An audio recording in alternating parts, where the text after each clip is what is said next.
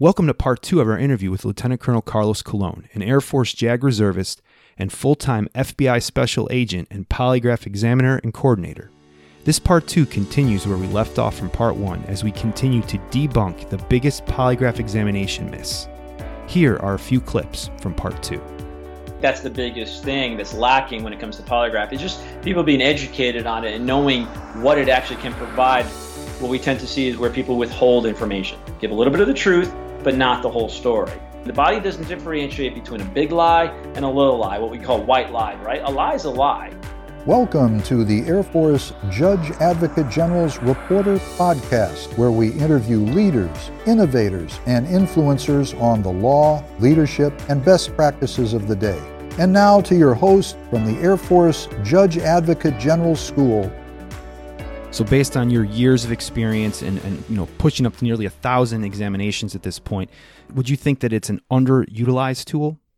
Absolutely, I, I see it in my agency. So, and I speak with other examiners because in, in, the FBI, I'm assigned to the Tampa division. Every division has at least one examiner, if not multiple, depending on the size and the workload. And we hear that a lot of not being utilized as much or as often as we could be. And I'll sometimes, because through my collateral duties, I have a lot of interaction with agents, and at times we'll discuss things and they'll start talking about a case and it'd be a perfect case for a polygraph. And they're like, you know what? I didn't even think about it because it just wasn't something that came to mind or I just don't like polygraph. I don't. It's voodoo because I get a lot of lights. It's voodoo. It's not based on any kind of science, not admissible, and I have to educate. And I think that's the biggest thing that's lacking when it comes to polygraph. It's just people being educated on it and knowing what it actually can provide versus the myth of well, it's not admissible in court. Ah, it's just voodoo.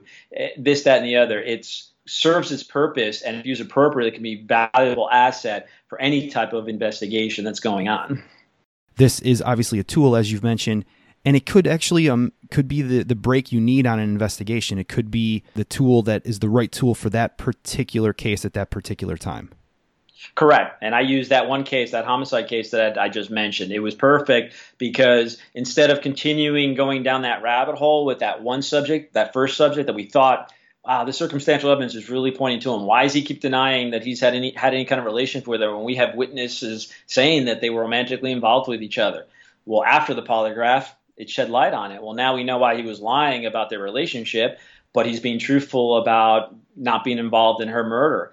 And it prevented us from wasting a lot of time, a lot of resources, continually going that, that rabbit hole chasing after him when he had nothing to do with it. And we were able to backtrack, reassess, and then start going down other leads and ultimately get the individual that was responsible for it. So, kind of, you know, with our topic in mind about myths, would you say that probably maybe one of the main reasons or causes why um, the polygraph isn't used in the Air Force or the military at large or even other agencies is because of a lack of awareness?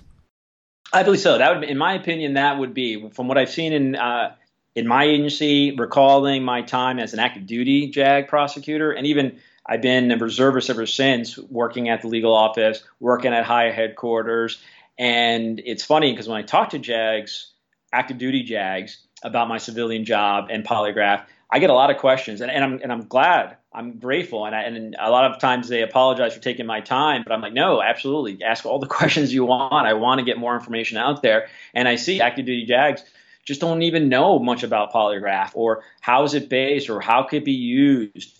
So I've seen that even as a reservist JAG in my interaction with those active duty JAGs. And I've tried to do trainings and things like that just to shed more light on it. And after I've talked with them, you can kind of see a little bit more of that light bulb of, hey, this is something that we can possibly use and maybe use more often. And I'm not saying that should be used every time. When used appropriately, at the right time is very effective, but it's not something that should be just a cookie cutter approach every time we use it. That's not what I'm advocating for either, but it's something that should be there in that toolbox that whether it be the investigator or the prosecutor JAG looking at it as something that's can be used specific for that case, especially when you have one of those, as I stated, where it's a lot of circumstantial evidence and you just kind of need that extra little nugget to get over the finish line. And sir, we've touched upon this a little bit, but keeping our myth theme in mind, is a polygraph a quote unquote lie detector test? Yes, I'm glad you asked that because that is I get that all the time. Oh, it's a, it's a lie detector test, lie detectors. Well, that's not completely accurate in the sense that what we're looking at is deception. Actually, the, the, the polygraph itself, uh, the, the technical term we use is psychophysiological detection of deception. Now, that's a mouthful, and really that kind of starts going into more of the science of what we're doing and stuff. But it's a combination of looking at somebody's anatomy, physiology, psychology, all being brought together here to approach that that polygraph examination. So what happens to an individual, as I kind of mentioned before, we're all growing up for the most part as saying lying is wrong, and we know when we lie, we're doing something wrong. And the reality is, is the way the body reacts when we're talking about that autonomic response system. Whenever we are lying, we're doing something deceptive, the body's going to react. And when it comes to deception, if somebody flat out lies about something, that that's pretty easy. It's it's it's a pretty straightforward reaction. The individual clearly knows and stuff. But deception goes beyond just a flat out lie. And the example I like to use is if you think of you know, for most of us, we've all had that situation where we talked to somebody, they told us something, told us a story. Later on, we go back and we find out from somebody else, hey, there's more to it that wasn't exactly the way that uh, my buddy told me originally about it. So you go back to your buddy and you say, hey, when you were telling me this, you told me this, that, but you, you lied to me because this is what was like. And the response is, well, I didn't lie to you. I just didn't tell you the whole story. Most of people have had that experience at some point in their life. Well, that's deception, and that's where people deceive. In a polygraph, a lot of times they can deception. They can exaggerate information you know, the example I like to use is where someone says, "Oh, hey, I was top, you know, top of my you know, graduating class." And when you really look into it, yeah, they went to school, they got a degree, but they were nowhere, you know, the top of the class. They were exaggerating their accomplishments. People do it to try to get employment, to impress uh, an employer, a girlfriend, somebody they're dating, whoever it may be. People do that. In polygraph, we don't tend to see that too often. What we tend to see is where people withhold information, give a little bit of the truth, but not the whole story. When it comes to an applicant with drug activity, we get that a lot where obviously that's one of the questions we ask because that's important, especially for a law enforcement agency to know what kind of drug history the individual has had, involvement in drugs, and a lot of times in order to minimize their behavior, because human nature is we don't want to ever believe we're bad people. So we try to minimize things, minimize anything we did wrong. And instead of giving the full amount of whatever drugs they use, how often, things of that. They'll admit to having used, but not the full amount, not to the extent, to the full extent of it. Well, that's deception. Are they flat out lying? No, because they are admitting that they used X drug, whatever it may be, but they're not giving the full story because they're not telling the full extent of their use. So that's where the deception comes in. So I even tell, especially applicants, when I'm doing a screening test, I tell them, I'm like, I'm not sitting here telling you you're lying. I'm not, I'll never tell you that because it's deception. And at the end of the day, if it's something that's on your mind that you're not completely being straightforward with, it is going to come out, physiologically speaking. And it doesn't matter. You could be 99% telling the truth. If there's 1% of a lie to that or 1% of withholding information, it's still deception you're still withholding information, possibly lying about something. And the body doesn't differentiate between a big lie and a little lie, what we call white lie, right? A lie is a lie. And the body doesn't react. Like when I'm looking at charts, I see that reaction. And the body, I can't tell, was that a big lie, a little lie, a half truth, you know, withholding information? that is not something that the body differentiates. The body reacts because it knows that there's some deception going on. So that's where we call it a detection or a deception examination versus a lie detector test. Because you may not be flat out lying about something, but if you're withholding information about whatever subject matter it is that I'm asking about, you're going to be DI. You're going to indicate as being deceptive on that examination because, yeah, you're not flat out lying about it, but you're withholding information that you know about that subject matter. And so you you meant you talked about this a little bit on the polygraph um, and what you look for, and I'm assuming you're using a computer to do this. I, I, can imagine some listeners may be thinking of those old black and white movies, right, where um, they were doing the polygraph examination, and there's some giant computer that's how, how would you say it, sir? What what would they what what do they usually give out? Yeah, I know exactly what you're saying is the old movies. Uh, the best movie uh, most people understand is uh, Meet the Parents, right? Where um, he's brought down into the basement, and the future father-in-law sits him down and connects him to it, and you see that what we call that analog machine, where the paper and the the pens are going back and forth, putting all those squiggly lines. So, yeah, that that is the old uh, polygraph. That's what we call analog system. What they used to use with the long paper. What has happened now is is yeah when i administer examination i'm using a laptop and on that laptop on the screen it's the same thing. It's the same squiggly little lines that you saw on that analog sheet. It's just now the software is on the actual computer screen. But we're looking at essentially the same stuff and it goes back to your physiology. And there are different channels that we're looking at the respiration channel, your breathing, things of that nature. What we call electrodermal activity, that's your sweat gland activity. So those are the finger plates they can put on your finger. Cardiovascular, your blood pressure, your, your heart rate, things of that nature. And we'll put a cuff on your arm, similar to when you get a blood pressure taken. Those are all the different channels that we use. So why we use multiple channels when it comes to your physiology is this is one of those things to try to add more credibility and substantiate more of what we do is, is to counter those arguments of well it's not a valid test it's voodoo things that the other. The reality is is there's no test out there that's 100% valid especially when it comes to this field of trying to determine truth or deception. And research a lot of research has been done on this and that is why especially for us we are held to very strict protocols to follow line with that research. And i'm not going to sit here and say that it's 100% accurate in the sense of there are false positives and there are false negatives. Research has shown that. But that percentage of false positives where it's indicating somebody's being deceptive, but they're really not, or false negative where it indicates that they're not being deceptive when they really are, that percentage is very, very, very low. And now there are things that the examiner, if it's an unethical examiner, could do to try to manipulate things. Yes, that's always possible, but that's in any career field prosecutor could be unethical when dealing with defense counsel, stuff like that. So putting that aside, when you're talking about the actual science and art of a polygraph and stuff, it is research has shown that polygraph is one of the most accurate means available out there in order to determine truth and deception. And the reality is, as I said earlier, this is key too. Is is as a polygraph examiner, that data I know it's not admissible anyway. So I'm not 100% putting everything on that because I've done a lot of my work ahead of time during that pre-test phase, doing that interview and being a good interviewer, seeing you know the indicators, whether through verbal, nonverbals, all that behavioral stuff that is a whole nother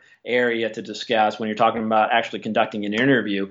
So at that point, the polygraph, the instrument, the data is just confirming what I already suspect prior to. But we use those multiple channels because if I just use one, well, it, uh, that makes the accuracy a little bit less. The more channels I use when it comes to your physiology, again, that's what we're looking at is that physiological changes, the physiological reactions when I'm asking you specific questions that would indicate any kind of deception, make it a lot more accurate. And can you also speak to what I what I understand to be a two step process on this? It sounds like there's the actual exam, and then there's a second review done by a QC control or quality control. Correct. Yes, as we discussed uh, when we were prepping for this, that is one of the things that holds me accountable. That way, because as you can imagine, when someone goes uh, south in the sense of their deception indicated, and I, especially an applicant, I let them know, hey, you're showing you know, deception indicated here. We need to talk about, find out. People get defensive and no, I'm being truthful. This that, and there is the times where they think I'm being personally, I'm making that call. I'm the one who is saying that they failed. If you want to, you know, for lack of better terms. Well, I'm not the one determining that. The individual's body, their physiology is. And in order to ensure that we maintain those protocols, we have that two step process, as you indicated. I do the examination. I'm there in that room with that individual.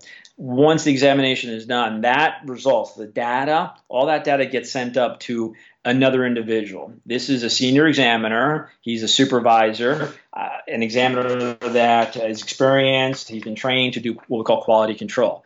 That individual's job is to review the examination and they're just looking at black and white, the charts. They don't know the individual. They haven't had any interaction. They weren't in there when I was conducting the examination. So there is no bias on that individual potential bias, I should say, on that individual of, well, I saw this person, we you know we disliked them, anything like that. It is completely black and white to the actual data, the charts. And that individual reviews it based upon the protocols that the National Center for Credibility Assessment has put in place to ensure that when I'm saying the person indicated deception or was non uh, NDI, non deception indicated, that QC is looking to verify that. Now, if the QC sees something that is, is off or is borderline, they can always overturn me what I mean by overturn, and usually what we see by overturn is never, hardly ever, unless it's just extreme and the examiner just missed something. And human error does happen. I we're all human and stuff like that, but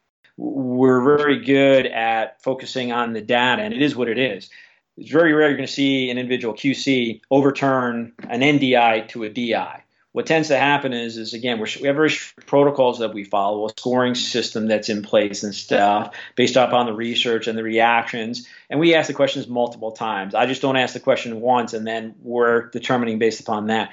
I'll ask the questions in various different formats, uh, in, I mean, in, in different order, and then multiple times. So we're getting good data set in order to make these determinations. So what happens sometimes it could be kind of close where well it's kind of borderline based upon our protocol where it could be NDI or an inconclusive. And that's where an individual may say, well, it's an NDI and the QC comes in and says, well, no, you know what? There was movement here, so I'm not going to score that channel because the individual moved, so we can't say was it the movement or was it a non-reaction or reaction? And then they may change it to an inconclusive. So there is that qc in place in order to have two set of eyes looking at the same data to ensure it's like two doctors making sure we concur with the same charts. And I, pres- I presume this two step process with this quality control is is standardized at least from a federal law enforcement standpoint, whether in the FBI or in, in the military. Correct. Yes, on the federal level at least, and that's a good point because on the federal level, as federal examiners, we are subject to that QC process. That is something that the National Credibility Assessment checks for when they do their inspections to ensure we're all following that protocol. Now, on on the state level, the local level, that is a whole different ball game. Um, I, I, know of some agencies that don't have a QC process, um, and uh, you got to remember too, like anything, the unfortunate reality is is there is budgetary constraints like anything. We are the government, and with an unlimited budget, oh yeah, there's all kinds of stuff you can do. Local departments don't have as much of a budget to have an extra person that's designated just to QC, things like that. So, but I'm totally glad and okay with having that QC process because I I have no one no problems and want my work to be you know critiqued. That way, it keeps me fine tuning my craft first of all, and also keeps me in check. There's nothing wrong with the checks and balances, and that's where the QC process really benefits us because it's just not me making a subjective call. This is based upon objective criteria that's been put in place over years of research and fine tuning polygraph as an overall program. So the QC is a great thing to have in place so that we can really say, yep, what we're seeing here. This is the person's physiology. This is the issues that we're seeing, and then go from there. Sir, what cases and or witnesses or subjects lend themselves best to the use of the polygraph? Where a polygraph is most effective, as I stated, there's two types of polygraphs. There's a screening test and a single issue examination. Obviously, screening tests are important for what we do because of the responsibility we're given at you know the FBI, CIA, DI, military, things like that nature in order to get security clearances. You're going to be given access to some very sensitive information, so you have to have full trust and confidence in those individuals. Where it becomes more effective, so those are effective tests and stuff. But if somebody goes DI on that, it could be for multiple reasons. And a screening test, there's very different questions for instance, when we're talking suitability, we may ask about criminal activity, drug activity, you know, truthfulness on their application. So that's what I'm talking about screening, a lot of different issues. So if somebody does indicate deceptive, well, now it's my job to narrow that down and try to figure out okay, is it because of drug activity? Is it because of criminal activity? Is it because uh, they're falsifying some information on their application? Um, and the test, we don't look at just one specific question and say, oh, they're failing this question. We look at the test as a whole. So with the single issue examinations, where this would be your bank robber, did you rob the bank? Did you rob the bank that day? That's where it becomes the most effective in the format of the examination because if the individual indicates deception, I obviously know it has something to do with that bank robbery. Now, it could be the individual, they actually were involved themselves, or it could be they had knowledge of it, either prior to the robbery happening or afterwards and stuff. But that's still relevant, obviously, to the investigation. Now, where in the investigation it may be best to do the polygraph, that's something that is totally on the case agent. Depending on where you are at the point of the investigation, best determines when the polygraph should come in. I've had agents come to me and say, "Hey, I want to do a polygraph." We discuss and stuff, and it's just my recommendation. Now, at the end of the day, I'm a tool in the toolbox. If they want me to polygraph the individual, I'll polygraph them. But based on my expertise, sometimes I'll tell them, you know, I think this is a little premature at this point. What I would do is I'd go back, I'd interview this person, that person, try to find this before you come in, because the polygraph really should be one of the last phases of the investigation when much of the other investigative tools and techniques have already been exhausted and still not there to go over the finish line to get to an indictment, have that direct evidence against that individual. So you don't want to use a polygraph too early in the investigation, but that's something, as I tell, tell the agents I work with, is call me. And most examiners in the bureau, but also examiners I spoke with in other agencies, feel the same ways. The best thing is is to call the examiner. That's what we're there for. Call us, discuss the case, the specifics, and based on our expertise, can give our opinion on, hey, is this good to do this now? Good to wait? Whatever, based upon the facts of the case, because every case is different. So determining on where they are in the investigation, what type of case, would determine whether polygraph is good to do at this time or not. Well, sir, I think we could go quite a bit longer here on the polygraph discussion. Um, fascinating so far. But to kind of wrap up, where could folks learn more about polygraphs? Are there any resources out there, uh, whether on the internet or any type of other resources where you think folks could go to to learn more about this topic? Yeah, when it comes to learning more information, the one thing is is because there are a lot of different formats of polygraphs, and you have the federal level, state level. There's not one re- repository per se of where you can get information. The internet uh, has a lot of good information on a polygraph, but anything like anything on the internet, there's a lot of good information, and there's some not so good there are anti-polygraph websites out there that go into a lot of these myths and how inaccurate it is and it's subjective and voodoo. And, and I tell people, if you want to educate yourself, by all means, I would never tell anybody not to go out there, but put it all in context, like anything. The best source to go to is your agency's polygraph examiner, whether it be the military, local law enforcement, federal, whatever it may be because they're the individuals who can really shed a lot of light and ask a lot of specific questions that an individual may have because that's what i tend to find when i start talking to individuals about polygraph is I, I do see a lot of the similar themes but a lot of times the individual has specific questions based upon whatever they have going on whether it's one of the agents i'm working for and they're working a criminal case or they have a witness or a source obviously in the in the government or any law enforcement agency, we, we use sources and stuff. And I'll polygraph a, a source too to verify the information they're providing. That is that is a, a, use of the polygraph.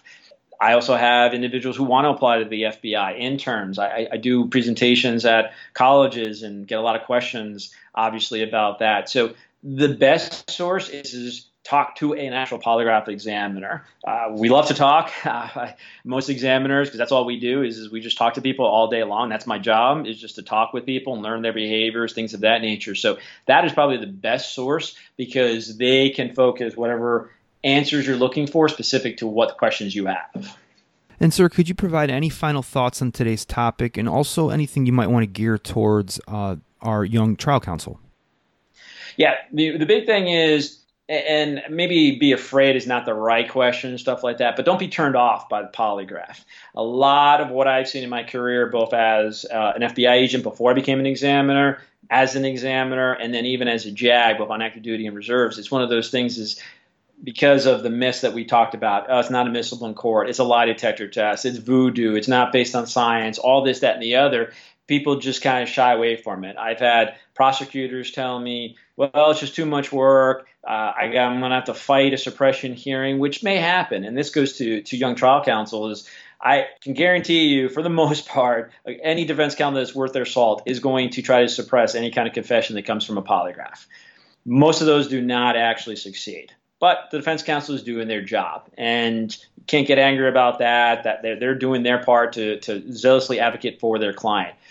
But the polygraph itself is such a valuable tool, again, if used effectively. The information that comes out of that is very valuable. And remember, that information is admissible. That information still is good. In the case that I had, polygraph actually helped me go off of a subject that I thought was dead to rights and stuff based upon that circumstantial evidence and was able to gear my uh, focus my refocus my investigation to the proper direction. So don't be turned off by polygraph. Don't dismiss it. It's a very valuable tool. And I think, as we discussed earlier, it's so underutilized in a lot of our investigations just because people's feelings of it is like, well, especially if they've been polygraphed, that wasn't a fun experience. I don't even want to talk to that guy.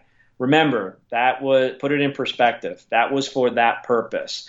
And heck, you got the job, so you passed the test. so understand that polygraph examiner is working very hard to get those clear results in that examination and determining whether you're being truthful or not. So at the end of the day, what I like to say is, is it's a tool in the toolbox, like anything, especially for the investigators and even for a prosecutor. As a prosecutor, just because your investigator that you're working with hasn't used it, because ultimately, obviously, it's going to be the investigator who was going to determine whether to use the polygraph or not. But don't be turned off by the fact that the investigator has not used the polygraph. Talk, discuss it. It never hurts to talk about it and even discuss and talk about it with the polygraph examiner. I tell the agents I work for, all it is a phone call. I'm available 24 7, and most examiners I've spoken with feel the same way. Call me whenever because that's what we do. It's it's our bread and butter. It's what we get paid for. That's what we train for, and what we love doing. So just reach out, ask whatever questions, and don't be turned off or dismissed or dismissive of polygraph just because of these myths that you hear a lot about. Talk, discuss it with that polygraph examiner, and you'll see that it could become a very valuable tool for you. Well, sir, thank you so much for coming on today to talk about today's topic about busting polygraph myths. I think our listeners hopefully will have a new appreciation uh, for uh, what the polygraph can do as a new tool in their toolbox. So, sir, thank you again for coming on today. All right, thank you. I appreciate it and glad I could uh, assist in trying to bust some of these myths. That concludes our interview with Lieutenant Colonel Carlos Colon. For the takeaways from this interview, I'd like to focus on the five biggest myths that I noticed in speaking with Lieutenant Colonel Colon. Myth number one a polygraph is a lie detector test. This statement is only partially true.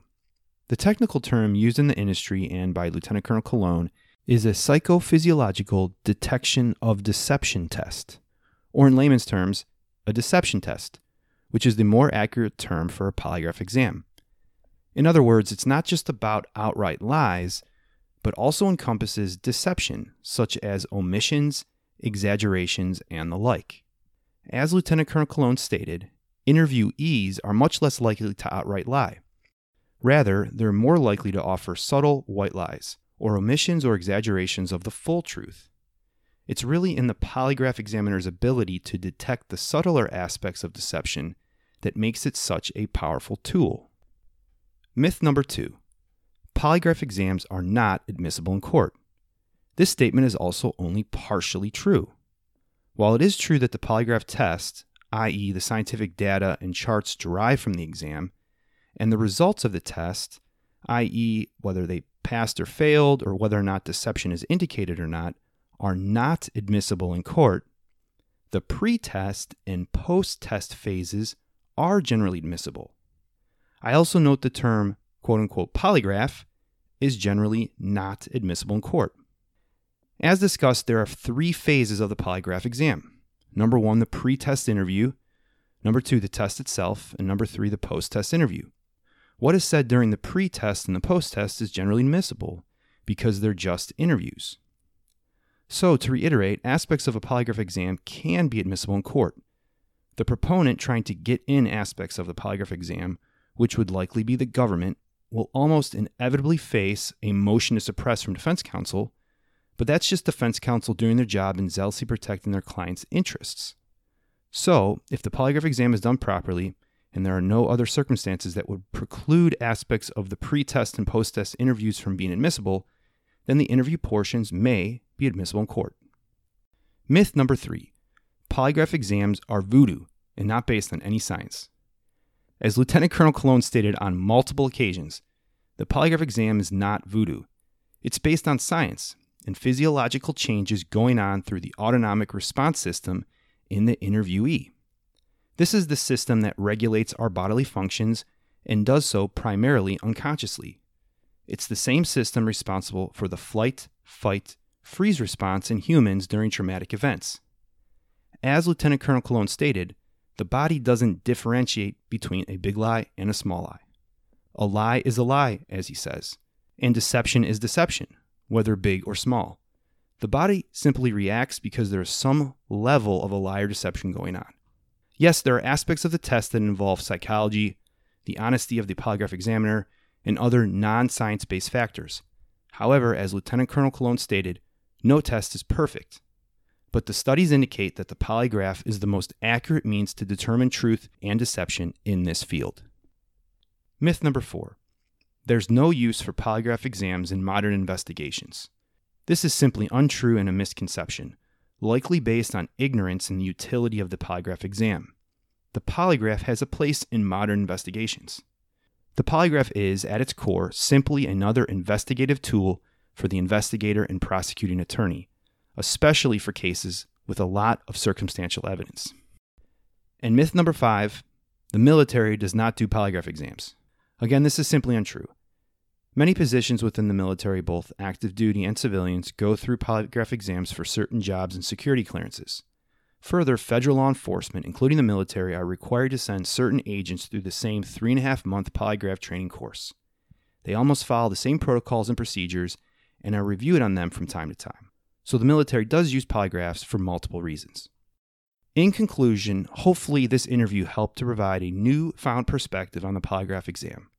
At a bare minimum, the polygraph exam is simply another tool in the investigator and prosecutor's toolbox that can be used in investigations. If you're unsure where to go from here or have further questions on the polygraph exam, consider identifying and reaching out to your local polygraph examiner for their consult. Thank you for listening to another episode. If you like this episode, please let us know by leaving a review on Apple Podcasts, Spotify, or your favorite podcast platform, and consider subscribing to the show. Last, if you have any interesting stories on law, leadership, or innovation, please reach out to the Professional Outreach Division at the Air Force JAG School to see if your idea might be a good fit for a podcast interview. We'll see you on the next episode. Thank you for listening to another episode of the Air Force Judge Advocate General's Reporter Podcast. You can find this episode, transcription, and show notes along with others at reporter.dodlive.mil. We welcome your feedback. Please subscribe to our show on iTunes or Stitcher and leave a review. This helps us grow, innovate, and develop an even better JAG Corps. Until next time, Nothing from this show or any others could be construed as legal advice. Please consult an attorney for any legal issue. Nothing from this show is endorsed by the federal government, Air Force, or any of its components. All content and opinions are those of our guests and host. Thank you.